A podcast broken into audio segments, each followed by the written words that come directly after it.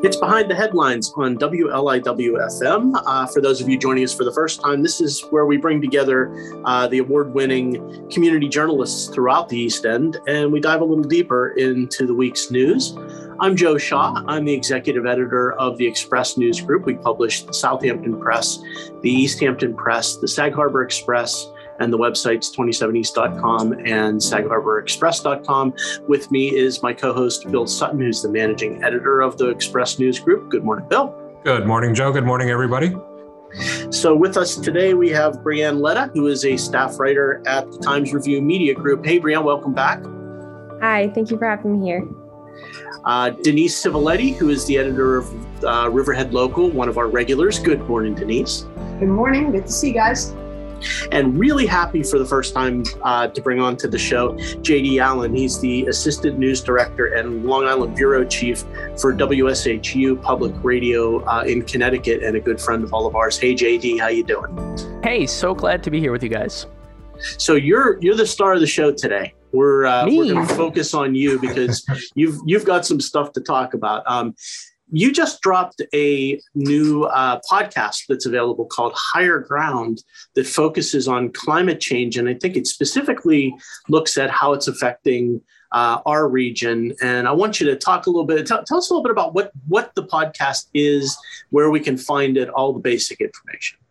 Sure, yeah. So, WSHU Public Radio, we launched this new Long Island climate podcast out of our Long Island Bureau, uh, which is on the campus of Stony Brook University. And um, we kind of had this idea in February as we were crossing our fingers saying, oh, the pandemic might be uh, coming to a close, hopefully soon. Um, what do we really need uh, to get into our communities to talk about that maybe we didn't uh, think too hard about over the last year? And, um, well, the environment is not going to get any better unless we start talking about it and uh, getting into those communities. So, what never happens in media, but never happens in public media, especially, is that the project was actually funded right at the start, which was fantastic and allowed me to get a small team together as we planned out Higher Ground, which is our new podcast that we just launched this week. And what we do is that we go into communities across Long Island and we try to explore how we're coping with rising tides and climate change because climate change is already here. I mean, we, we see it every single day, um, whether we recognize that it's in our backyards or not. You know, I wanted to ask you, you said it was funded up front. That has the funding also has a bit of a local connection, right? Yeah, the, so the funding was fantastic. It came from the Alan Alda Center for Communicating Science. That's also at Stony Brook University. They're kind of like a, a neighboring office to ours. And as we were chatting about this in our uh, in our newsroom, um, some looky loos and open ears had some ideas about um, you know uh, uh, uh about how this is a great mechanism for communicating science. Uh, and so we were able to get a grant through them, and they uh, Kavli Foundation, and um, we really went into this um, with solutions journalism in mind, which is something that I know that um, journalists off air talk about a lot, um, which is kind of like a movement in journalism uh, to complicate narratives of, of, of things that we maybe talk about all the times, but we don't think about um, outside of the idea of conflict. And when we were talking about solutions journalism, um, uh, the Alan Alda Center was thrilled because it aligns with their idea of how do we uh, reach people where they are and being able to communicate science, and in this way, climate science. It's really interesting because Alan Alda, of course, a longtime East End resident, and this is a passion of his, is about bringing science to the larger world and being able to communicate in a way that makes sort of takes the mystery out of it. And this is a topic, I, you know, you touched on it. I, I, I, find it fascinating that in the last year or so, uh, it's become harder and harder to be a climate change denier. That's for sure. I think there were a lot of folks out there who had some hesitancy about whether this was some type of a media invention. But I think the last year or two, and certainly the trends over the last few years have made that pretty difficult. You talked about the fact that we're already seeing climate change impact in our region. Can you talk? Uh, and I want to open it up to the panel after, but but can you talk about some of the places that you identified uh, in the podcast that demonstrate that climate change impacts are starting to be felt already on the East End. Oh my gosh, we see it everywhere all the time. I mean, um, we've had so many storms this uh, this summer that has made us reevaluate, you know, living on the coast. And that doesn't mean that you own a house on the water, but that you're just here on Long Island. Period. I mean, uh, you look at national flood maps and uh, there's progressions that show entire communities being washed away and when we were going through the pitching of this uh, of this podcast um, the original title was um, washed away or uh, washed out and uh, it was way too negative um, as a perspective because it that really means uh, you know Bill, uh, Joe, uh, Brianne, Denise, we all have to move, and um, that is a topic that we do kind of explore in this because it's like, well, if we have to move, where where do we move? And those are really important topics for us to discuss. Um, but we went with higher ground because that is kind of what we're doing right now. We raise our homes out of flood zones um, if we can afford it, and we bolster our sa- our beaches and our sand dunes to prevent massive flooding. Um, so we explore those topics out um, all along the North and um, South Fork. Um, we do a lot of work in Riverhead with um, our agriculture. We took a little bit of a tour at Paumanok Vineyard. Um, I swear we were actually working. It was not just a day drinking kind of day. Um, but I mean, it's it's palpable the effects that we see in a place like that. Um, that has. How are they a, seeing it there? What, but, but does it show up like in agriculture, for instance? Oh, absolutely. I mean, uh, Denise uh, and Bill, you're you're a Riverhead local. Um, well, not from Riverhead local, but you are you live in Riverhead, and um, you know, Paumanok Vineyard is not on the water. It's um, a mile away from uh, the Peconic Bay and about um, a, a, mile away from uh, the Long Island Sound, and it even experiences the saltwater intrusion of the um, of, of, of the waters around it kind of coming up underneath the vines. And that has a really dramatic effect in when they're able to um, harvest and how well the, their harvests come in. And if it gets any worse you know they're going to have to figure out a, a, new way of doing their industry. And you, you times that by the 50 um, wineries across eastern long island and we're going to have some serious issues when it comes to not only agriculture but tourism and um, you know our downtown communities. You're seeing that, I think, on the South Shore too, Joe, with with some of the farms in Sagaponack and Bridgehampton, where they're where they have acreages that they just can't utilize anymore because the you know the the ground is is so saturated with with salt water that you know stuff just stops growing. And and that's recent. And in a few years we've had a couple stories about that well, we, we how, does, how does climate change come into play with, with the saltwater infusion, JD?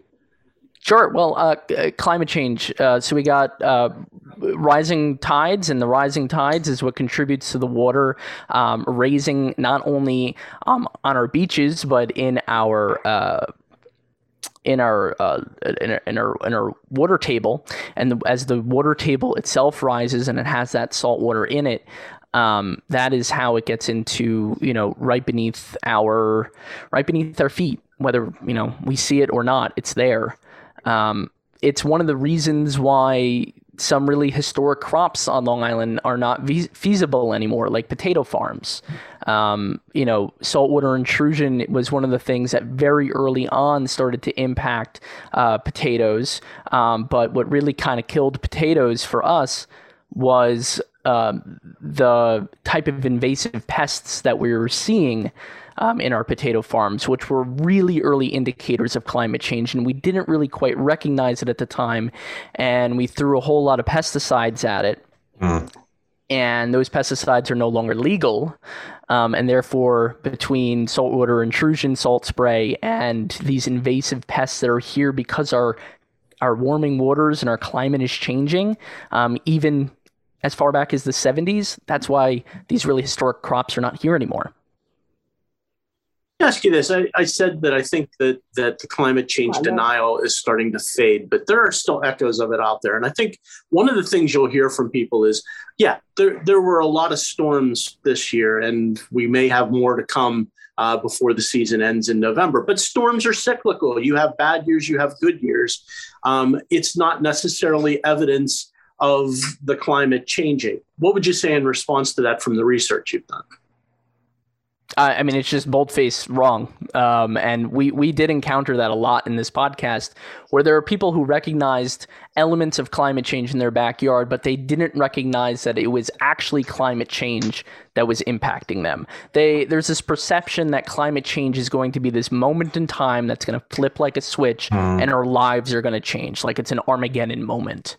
And um, while that's a really doomsday type scenario, that doomsday is actually kind of playing out over time. And we see the accelerated effects of it, you know, in our um, how many extreme weather events that we have, in how much coastline we lose every year um, to, you know, to to erosion, um, which is intensified by rising tides and storms not only on our shores but in shores miles and miles and miles and miles away and, I mean, and warmer take, and warmer waters too. I mean the, the water absolutely. temperature has risen and that allows the the storms to have a greater intensity. Um, you know we may not be seeing more storms uh, quantity wise but the storms that we're seeing are are are stronger because they you know they can come further north with the warmer waters Sure, and our perception of it is also kind of skewed towards the summer where we think of hurricane season, but there's a whole lot of damage that happens during the winter months when it comes to nor'easters and some of those winter storms where we're not on the beach, we're not paying attention to the storms coming, and um, that's where we're seeing a lot of our coastline actually getting chipped away when we're not on the beach and not paying attention. Brianna Denise, I'm curious whether um, you're finding that the conversations that take place now in town halls and village halls, uh, whether climate change is part of that conversation. Brianne, are, are you running into that more now uh, as as we become more and more aware of these impacts? Oh, for sure. Um, whenever there's like say a proposed project, um, like at a village hall or town hall meeting, uh, one of the things I hear people saying most often is, "What what about climate change? How is this going to impact the environment?" So, for example, um, I was writing about a miniature railroad that the Greenport Rotary Club put up in Moores Woods, and uh, one of the arguments was that oh, this might negatively impact the forest area because it's in in like a wetlands like like classified area. So that was one of the arguments. And even like there's a proposed hotel for Main Road. And one of the main arguments against it is like, you know, this is going to hurt the environment where we're going to lose all this like nature and development and, you know, so it's very much on people's minds in a way it wasn't uh, just a couple of years ago, right? I think I think it's it's been weaved into the conversation about just about every project uh, that comes conversation up. Conversation has absolutely changed in Riverhead and Town Hall and Riverhead. Um, uh, not that long ago, just a few years ago, there was, I would say, a majority of the board members thought it would like would say things like it was a hoax, like they would, you know, out flat out say stuff like that. Um, but we've uh, moved to a point where um, they talk about it, they acknowledge it, and um, one of the first things uh, the town, the new town supervisor did when she took office, her credit was um, called um, Congressman Zeldin and got uh, his assistance in bringing the Army Corps of Engineers to Riverhead to to do a um, a study to to begin the process of uh, trying to advise the town what it could do to um, uh, take climate change into account. Let's say, um, I mean, you know, you talk to people like you did, JD, uh, Kevin McAllister, and he's got very strong opinions about um, using man-made solutions to um, you know, fortify and you know, harden the coastline and fortify develop, you know, developed areas.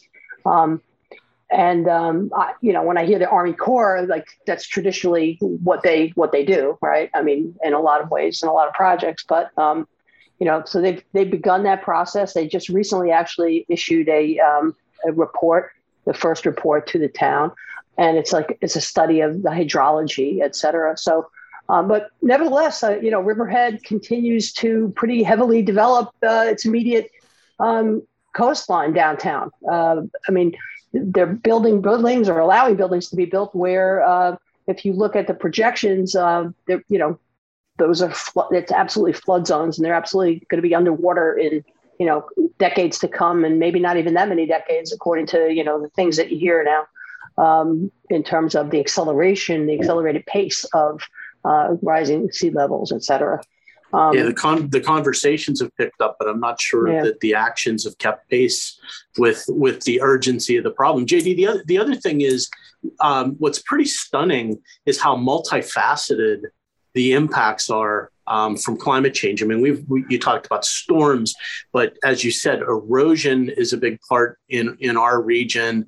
Uh, it's affecting agriculture. It's really a problem with it's a monster with a lot of different heads that that we have to we have to kill and and uh, ultimately it, it all comes back to the same cause right i mean climate change threatens everything that long island is built on i mean literally and um, and metaphorically. I mean, we more, more so it, here than than in other parts of the country. Do you think? Well, you have to remember that we we are a coastal people through and through. I mean, like even the most inland Long Island you can get still has still can see palpable climate change impacts in their backyard. You know, one of the things that we did is that we tried to get as middle Long Island as possible, and we were in Yaphank, which is like mostly flat green, underdeveloped. Um, and when we started to look around at how development, you know, influenced this area, and you can see the early impacts of our settling, uh, our, our, our Anglo settling there. Um, you can see mill communities or like the remnants of mill communities, and you can see the early dams that we've established and and the way that we've kind of terraformed our communities. And now, when we have these big rain events happen. I mean, it doesn't have to be like a named storm. It could just be a big downpour. You have these impoundments that that are created by these old mill communities that now we just have these nice homes around. And that's where the flooding that nuisance flooding, that destructive, like year over year flooding, that's where it happens. And we traced that all the way down to the coast to show that, you know, you don't have to live on the water. You don't have to be a millionaire to be able to experience these problems. They're happening in your backyard because that's how we were built. So, your question being, is it more here than elsewhere? It's just that we are all coastal people here, and therefore everybody, all 3 million of us, how dense we are, we are impacted. And you see with, with coasts on, on, on you know on, on three sides as well, right? I mean, being being an island yeah. that that comes into play. You got water. People forget about the North Shore, but that's all water too, right?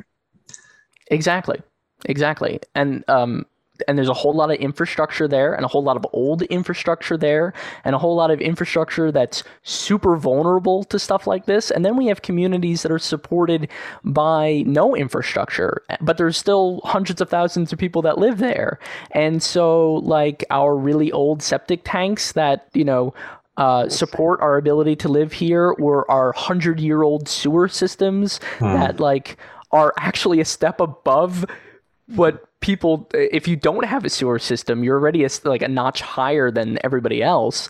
Um, but all of that stuff you know our human waste has to go somewhere. And when you put that into the the pot of climate change it just exacerbates the problems even more. So um, not only is it just the environment changing around us it's us changing our environment this is Behind Headlines on WLIW-FM. Uh, I'm Joe Shaw from the Express News Group. My co-host is Bill Sutton of the Express News Group. We're talking with J.D. Allen from WSHU Public Radio in Connecticut. Uh, he's the Long Island Bureau Chief and Assistant News Director. We're talking about his new podcast. Our other panelists today are uh, Brianne Ledda, who is from the Times Review Media Group, and Denise Civiletti from Riverhead Local. And I want to continue the conversation about this. You know, um, I'm intrigued by the fact that if you take one little snapshot, uh, one problem that we're seeing, and how you can sort of trace it to uh, climate change, and that would be the population of shellfish uh, in our bays. Uh, I'm fascinated by this because the the impact started years ago with the brown tides and, and the, the red tides and the, the various um, environmental conditions in the waters that were created by the sewer pro the, the the fact that we have septic tanks and we're we have a lot of pollution flowing into the base. That was the start of the problem. But now what we're seeing is a whole new level of issue with the shellfish populations. And some of it has to do with you know you don't think about how climate change may have an impact but for instance one of the theories about the scallop population's difficulty in the last few years are the cow nose rays that are now in our local bays. They have migrated north because the water is warmer. They're warmer water uh, animals and they've come farther north. So it shows the way this is all so interconnected and and we start to see the impact uh, just getting worse and worse. And, and we've had basically uh, no scallop harvesting season for a couple of years, and, and this year doesn't look like it's going to be much better. Um, Denise, we, we've I think we've both written about the, the fact that there was a survey done recently about the scallops, um, and it doesn't look like the adult scallop population is going to be enough to, to sustain a harvest this year. Uh, although they keep spawning and they do keep reproducing, so there is hope there, right? I mean, do you remember when we were talking that way about the lobster population in Long Island Sound a decade ago? I mean, mm. I, you know, oh, they're they're spawn, they're going to come back. They, you know, and, and we're watching it carefully. We're not watching that so carefully anymore because guess what? You know, it's they're not really there. They're not going to be there, and that's got a lot to do with, um, you know, the, the temperature of the waters.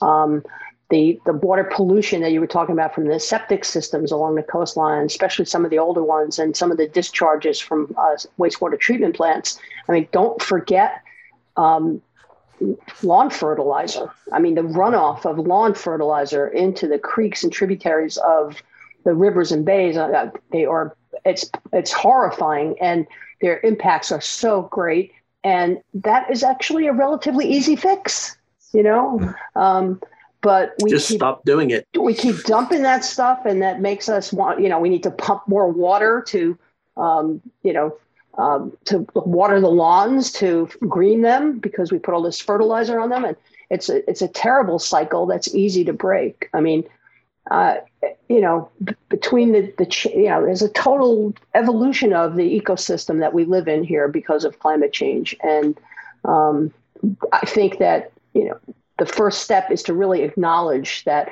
what you were talking about the flipping the switch and having this armageddon moment we're more like you know the frog in the simmering pot of water not realizing that it's getting hotter and hotter and it's going to be boiled to death momentarily you know um, unfortunately that's that's really where we're at i think and we can look around i mean we've had um, public water supply well suffer from saltwater intrusion from, due to just hydrology. Initially, they thought it was over pumpage, but um, it really wasn't. Um, we've got failing cesspools along the coastlines. We've got, as you mentioned, JD, the um, you know farmers with um, the saltwater intrusion in the in the groundwater table that's rising. Every time there's a big storm, the crops get lashed with saltwater here. Like if it's a wind-driven heavy rain, you know that happens. It, it it's very harmful to the wineries and uh, the vineyards and and other crops. I mean, it's destroyed entire pumpkin crops. You know, a, a few years back. Um, so it's know, very very easy to see everywhere. that climate change impacts us in so many ways, and it's so easy to feel like it's overwhelming. Right. It I mean, is. If we're saying that climate change is already here, that can be almost like claustrophobic or panicking to people that are, are are we in this Armageddon moment? Are we already in doomsday? And one of the things that we really tried to to to avoid in higher ground was uh, about telling this story as a doomsday story because there are things that people are doing whether they know it's climate adaptation or not um, you know, we are introducing advanced uh, septic systems that filter out nitrogen. Um, there are efforts to replace chemical fertilizers that leak uh, that bring pollution into our waterways with more organic versions of things that we've had for centuries, like kelp, for instance. Um, we have ways of addressing the shellfish population shortages that we have. You know, it's kind of difficult because there's only so many things that a nursery and hatchery for shellfish can do. But when we visited those, you know, this summer, and we took a look at the East Hampton shell fishery, um, and we looked under the microscope at the uh, at the, the the spawn that's there. You know, it's healthy at that point. This human intervention that we're doing is working. We're not all bad. We are recognizing ways to change. The problem is is that you know, we still have to acknowledge that nature is going to take its course and there's only so much that we can do and if we need to change our behavior to address climate change then if we do one change, we might need to do another. It's not going to be a solution that's going to come at the end of a survey from the Army Corps of Engineer or even a project that restores sand to a beach. You know, that might protect us for 10 years, but we need to still come up with a new plan about how to fix the next 10, 20, 30, 40, 50, et cetera, et cetera. Or, but that doesn't mean that we ignore the micro changes too. And, and I think that that's an important point that, that we keep making those changes. You keep doing those small things and those small things add up. Certainly there's bigger things to do and bigger plans to, to, to make, but, but we, we need to feel like we're, we're at least in a small way attacking climate change, right? Something is better than nothing. Right. I'm curious though, JD, in, in the reporting for your podcast, Higher Ground, um, did you, I, you know, we have to talk about what has to happen. And as you say, there are some things happening and, and on a, on a limited basis and on a local basis, there, there are starting to, we're starting to see things change, but are there big sweeping changes that we need to start considering or what, what, what are the solutions to this on a regional level that we need to start talking about um, maybe that we aren't well, I would say that there's one thing on the east end of Long Island that sets it apart from most places around the United States, and that is that there is an actual dedicated revenue source for dealing with the preservation of open space and the funding of water quality improvements. That is the nail in the coffin that kills projects and plans across the country before they even get off the ground. They get the survey that Denise was talking about, and they realize that we were never going to have the money to be able to do this unless somebody bestows it on us.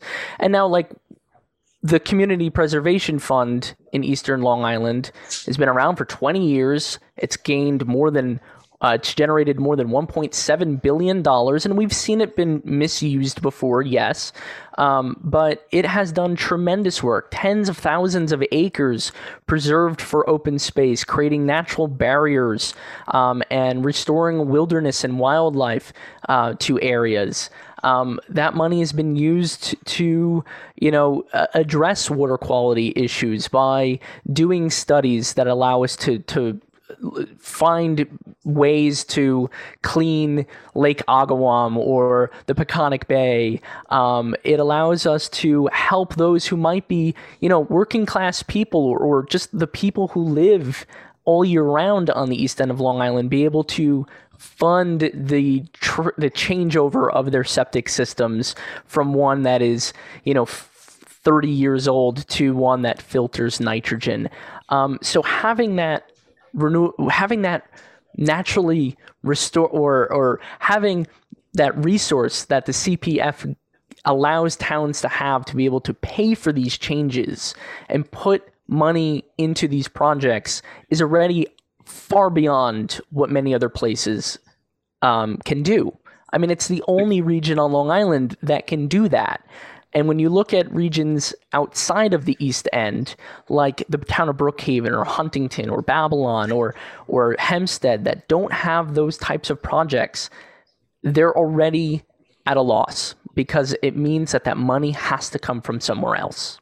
It's a great point. And I also think that the fact that we have the revenue stream to do these projects puts the onus on this region to be innovative and to lead the way to, to try some things and to be really ultra aggressive so that we can maybe start finding some solutions that can then be done elsewhere um, a little more inexpensively, or you can begin to find uh, ways to do them. So yeah, I, I, think that's a big part of it. JD, I'm curious in, in your reporting, is there anything that you found that really surprised you? I mean, I'm, I'm assuming going into this podcast, you had your own thoughts about uh, climate change and how it might be showing up locally. But is there one thing that stood out to you that that surprised you?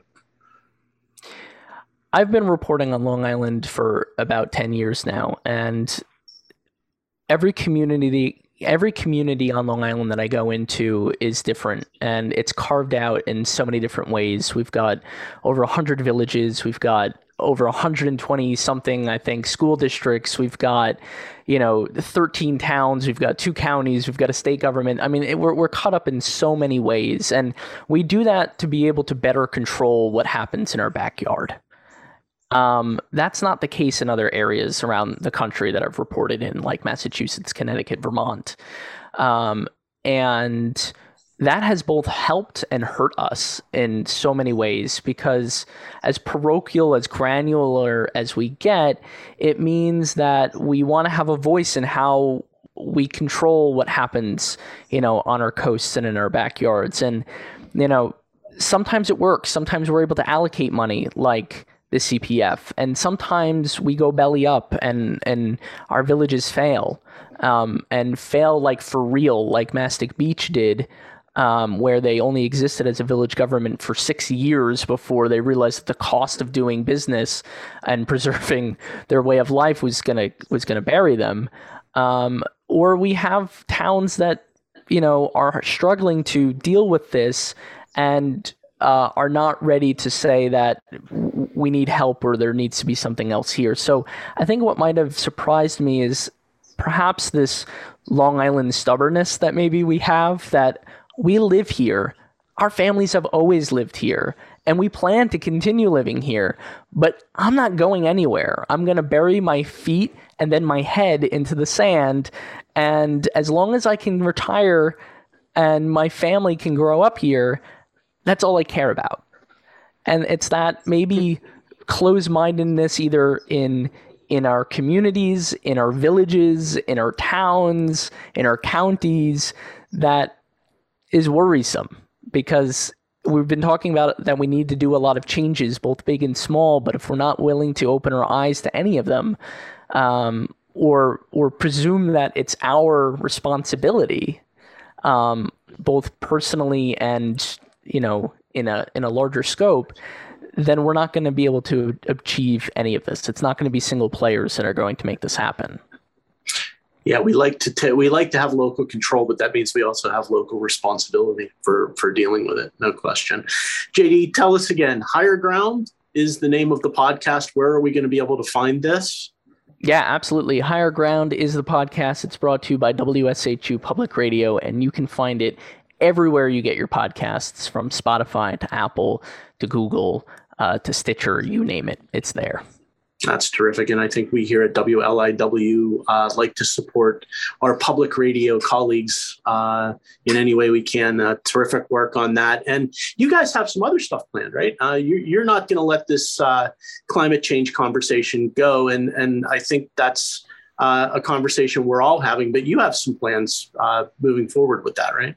Yeah, so all eight episodes of Higher Ground launched. You can listen to the whole package all right now. And as we roll this out uh, this week during UN Climate Week, um, we're going to continue to do things um, on a local and national level uh, to to you know bring attention to climate and, and climate change. Um, we've got some exclusive kind of director cut kind of stuff that's going to be coming out um, with. Uh, people uh, local and uh, from far away that are going to be kind of commenting on this situation here because Long Island's a really unique community in that we're you know America's first suburbs and we kind of set the pace for the rest of the country and um, you know we're the, some of the solutions that we've looked at in this podcast might be able to set a new pace for the rest. and really, I think really great work. Yeah, absolutely. And I think it's a conversation we're all having. And I think uh, as colleagues on the East End, I think we've talked about doing some joint work. Uh, you know, and doing some reporting on the subject because it is a subject that crosses over uh, all of our local borders and affects us all. So um, stay tuned. We're going to continue to have this conversation. It's an important one. This is Behind the Headlines on WLIWFM. I'm Joe Shaw. Uh, from the Express News Group. My co host is Bill Sutton of the Express News Group. Our panelist today, JD Allen, who is from WSHU Public Radio, Brianne Ledda, who is with the Times Review Media Group, and Denise Civiletti, of Riverhead Local. Denise, let's talk about um, a kind of related topic, which is groundwater and uh, PFOA, PFOS are, are acronyms that I don't think any of us knew five years ago, but suddenly now we can toss them off without any difficulty because they keep showing up uh, everywhere. And you you've got a new uh, flare up in up your way in Riverhead, right? Yeah, um, you know, they're easy to say, unlike the uh, names of the chemicals that they. Uh, I keep practicing not, them, but I not even going to try it. not even going to try it. Uh, so yeah, I mean, they are, uh, you know, known to be uh, health risks to human health, and um, they are uh, known to be pretty widespread, actually, across Long Island, and they are they come from very common. Um, substances, things that are non-stick uh, sprays, Teflon, um, firefighting, firefighting foam. foam. You know, mm-hmm. I mean, things that are just all over everywhere. And um, New York, uh, a couple of years ago, I think it was uh, first in the country, I think, to regulate to set standards for um, PFAS and PFOA, um, at, and that is at uh, 10 uh, maximum contaminant level MCL of 10 parts per trillion. So it's uh, a very small amount, but with good reason. And um, anyway, um, the uh, one of the things that the state of New York started doing was uh, sampling uh, kind of known Superfund sites and inactive landfills across the state. And they started surveying, I think they said 1,900 inactive landfills. And so we have one in, in the town of Riverhead and Calverton. And um, they did some sampling there. We've got, of course, groundwater monitoring wells installed at the site. And um, they came up with uh, levels of 110 parts per trillion for uh, PFOA and 49 parts per trillion for PFAS. And, you know, that's like way over. Uh, and when I talked to Adrienne Esposito about this, of course, from Citizens Campaign for the Environment, uh, she said she was surprised it wasn't much higher. Mm. um, mm. You know, because that, you know, it was a dump. I mean, and it's the, the, the, risky thing about it, it's an unlined landfill. It's not really a landfill. I mean, it was a hole in the ground that people that we dumped garbage into. Um, and uh, turns out it's in an area that's a hydrogeologic zone of uh, interest, hydrogeologic zone three, which is uh, a special groundwater protection zone, great place for a dump.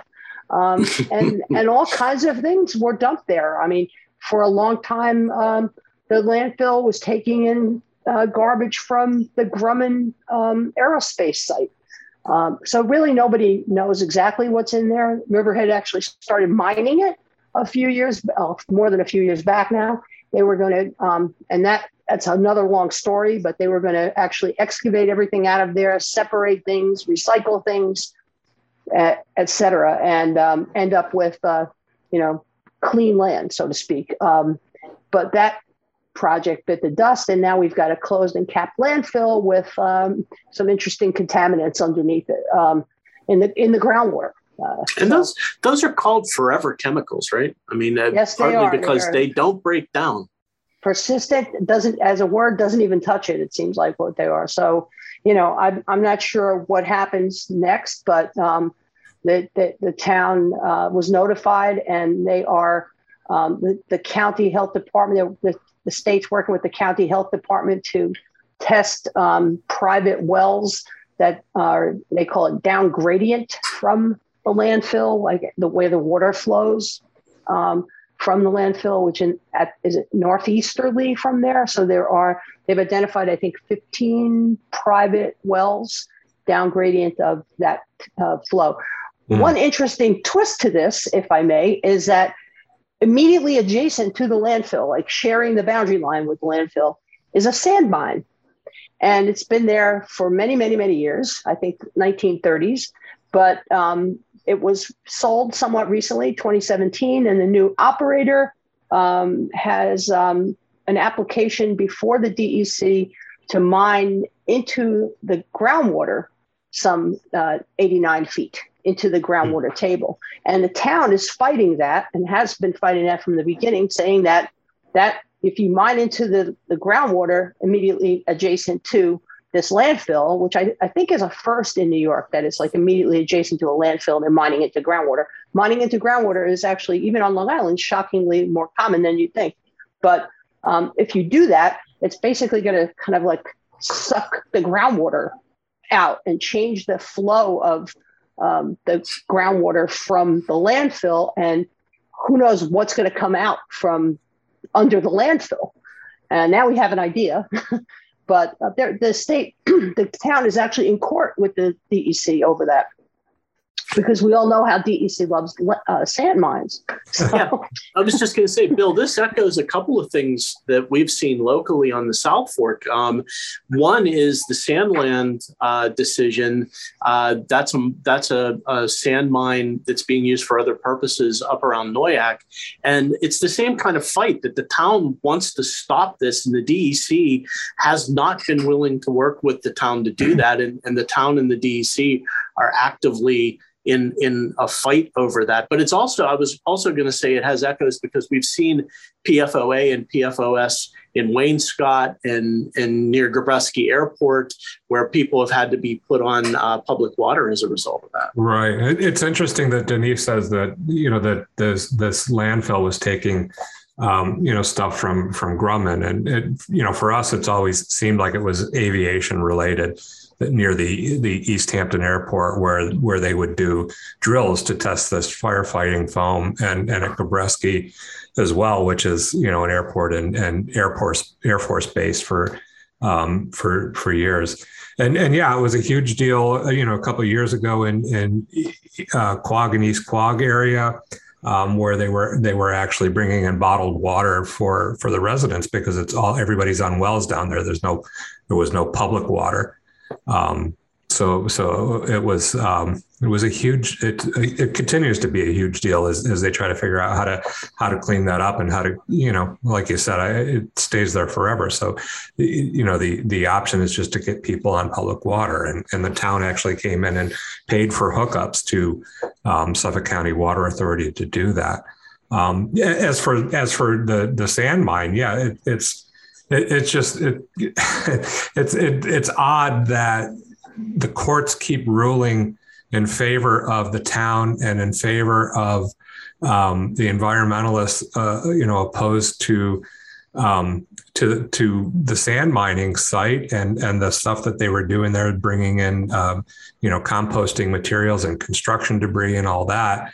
Um, and and I think we may have, uh, you know, we keep we keep thinking we we've heard the last word on it because the courts keep coming back and, and deciding. And there was a court decision that, you know, that sand mines shouldn't close because the town had passed regulations against sand mines in the town, um, and the DEC just kept backing up um, up Sandland. And we we heard this week that um, that you know that that the state was. Um, um, was not going to allow further appeal by Sandland. So that should be the last word. But something tells me that's that's just not going to be the last word. The DEC, you know, renewed their their permit to to mine there.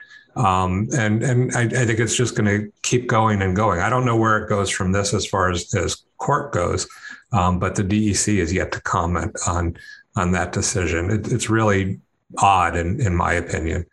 Um, the, well, the, that it just keeps going and going and the DEC just keeps supporting the mine where where the courts and everybody else is saying no that's not an appropriate use there anymore. Yeah it's they need the concrete a lot of a lot of industry uses yeah. of this yeah. of this little spit of sand we all live in. No question. Uh, this is behind the headlines on WLIWFM. I'm Joe Shaw. My co-host is Bill Sutton. We're with the Express News Group.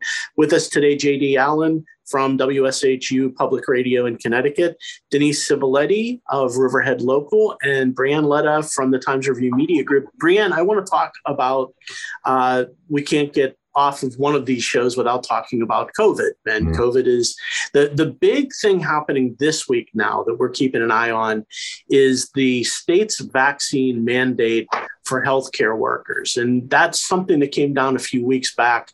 The deadline is set to arrive shortly, and we're going to start to see uh, how that has an impact on local hospitals, right?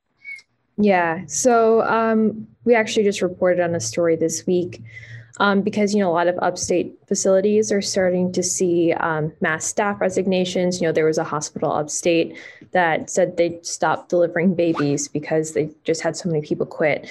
Um, but the North Fork doesn't really seem to be seeing that kind of um, those kind of walkouts. Like we spoke to uh, the Peconic Bay Medical Center, Stony Brook Eastern Long Island, Peconic Landing, and San Simeon by the Sound. Um, and most of them said, yeah, we've seen a couple of resignations, but when we spoke to them, more than 80% of their staff had been vaccinated by that point. And this was all last week and the week before. So, how does the mandate work? Um, are you able to not? You're still are, are you able to not be vaccinated and, and be willing to be tested on a daily basis? Is that an option, or do you have to be vaccinated if you work in a healthcare facility? Yeah, so employees at New York hospitals and long term care facilities must be vaccinated against COVID 19 by September 27th. That's, that's the state mandate. Just a hard mandate that, that the vaccines are, are something you have to have. But I'm curious uh, if you've been able to talk with, uh, it's difficult to, to find folks who this directly affects. But um, I, am sort of fascinated. We've we've had this conversation on the show before that even within the healthcare community and almost at the same levels in the general community, there is this vaccine hesitancy that you don't really expect from healthcare workers who you would think would be willing to follow the science on this. But that's not really true, right? We, we, we see almost the same level of hesitancy even within that community. Yeah, so we couldn't actually get anybody to speak to us on the record um, about uh, their views on the vaccine, who, like, you know, staff just at local medical centers. Um, I will say that uh, the posts, last I checked, the, the posts, our posts of the article on Facebook had like 54 comments or something because people are just really discussing uh, their opinions on on the mandate and whether it should be, um, you know, in place. I think I, a lot of people are saying it's not that they're against the vaccine. It's, this is what I've just been reading, um, but it's more about the choice of, of the matter about the mandate itself. People don't like to be told that they have to get the vaccine. But mm-hmm. Denise, this is this is something. It's a little uh, subtle, but you, you don't have to get the vaccine. It's just that if you want to work in these facilities you have to get the vaccine. And that's been sort of the the direction this is heading right? Is, yeah. is you know if you want to go to concerts if you want to if you want to do certain things you have to get the vaccine. You don't have to get it but you know prepare not to to necessarily have a complete life available to you. And i i would say i think we're just kind of the tip of the iceberg in terms of what this could blow up into as this as mandates are you know become more widespread like you cannot come into this theater or you cannot come into this store or you cannot come to this school. Um, you know there, there's pretty fierce resistance by, by people in general um, to a mandate and they talk about it in terms of choice but you know when it's a public health emergency i think that you know the, the question of choice takes has a different um, you know has has different limits um, I, you know, let's also not forget with the healthcare workers. I mean, it applies to everyone in the facility. Uh, you know, the people who clean the rooms and change the sheets and clear the trays and deliver the food. I mean, just just everyone. So um, it's not like the resistance is not just necessarily among trained medical people in the medical field, but just everybody that that's working there. And the other thing too is that um, it's not clear. We couldn't get a straight answer out of uh, the authorities, but are the healthcare um, organizations mandated to terminate these folks? I mean, mm-hmm. that's not really completely clear. Uh, they're mandated to get the vaccine, and they're but but what happens when they don't? Are they required to fire people? Um, They could be put on a leave of leave of absence. Yeah. I think I read one story, one of the upstate stories, um, you know, from from Rochester, which su- surprise. Well, it wasn't surprising, but but a, a, an odd note from the story is it had mentioned that um, you know the hospitals they were looking at, the majority of doctors had been vaccinated, and where you were seeing some of the resistance was in uh, nurses and, and other healthcare, um, you know, workers. Yeah, it's going to be tough. It's going to be tough to get a complete buy-in. And Brian, yeah, just to under, underline the point, it doesn't look like this is going to be a crisis for uh, the hospitals in our region, though, right? We we haven't heard uh, any evidence that there have been any kind of mass resignations or anything that's going to affect the level of care that's provided at, at the local hospitals. No, no, nobody's seen mass walkouts or resignations over the vaccine mandate. Um, I did speak to Peconic Landing and San Simeon by the Sound did mention that they are dealing with staff shortages in general, Mhm. um, and and that plays a factor, um, I guess, in, in their operations, but it's unrelated to the vaccine mandate. Yeah, it's another headwind though. I mean, if you're trying to to staff a hospital, I mean, I know the hospitals always struggle for that. JD, you're the Long Island bureau chief. Is this how does it look across the rest of Long Island? Is East is the East End sort of in a better condition than some of the the other places on the island?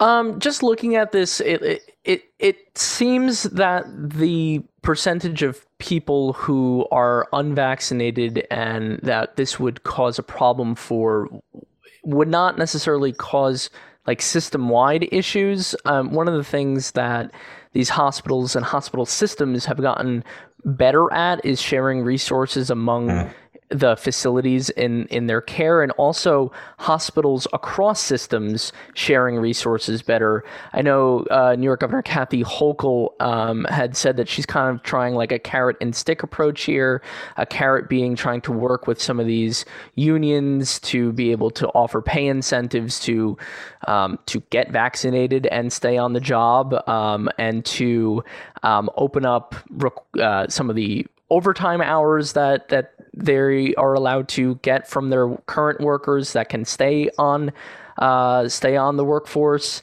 Um, and then the stick being you know if you're if if if there are hospitals that are going to have to put people on leave um, until there's more of a direction of what they're supposed to do with these um, non-compliant workers you know she is talking uh, Hochul is talking with the federal state department about accessing workers from other states and actually other countries too to bring in and help with every level of care from you know changing over sheets to uh, nursing staff and above so um, It's it- it's interesting going to to- be interesting how it's going to play out regionally I guess we'll find key- we'll find out after Monday, right? I mean, when when the deadline approaches. Yeah, I Um, think it's going to be. It- and, and it- you know, never, never nothing. There's plenty of restaurant uh, jobs opening up from, from what I heard. So, if, I mean, if these people don't want to work at the hospital, then certainly they could uh, they could go move make a make a And- move that and- way. and no mandate there. And also, Right. we're we now we're entering a time with booster shots, and kids are going to be getting vaccinated soon too. So, real interesting couple of months coming up, I think, with uh, dealing with COVID nineteen. We are out of time. Uh, Wow. What a great conversation. Uh, thank you very much. Uh, I want to thank all of our guests today. Brian Ledda from the Times Review Media Group. Thanks. Uh, Denise Civiletti from Riverhead Local. Thank you, as always, Denise. And JD, uh, we'll definitely get you back on here uh, from WSHU. And again, the podcast is Higher Ground uh, about the climate change on the East End. Uh, and you can find that where you get your podcasts. My co host, Bill Sutton, thank you. Um, this has been Behind the Headlines. Thanks for joining us, and uh, we'll see you guys next weekend. Great show, guys. Thanks. Thank Thanks, you. guys.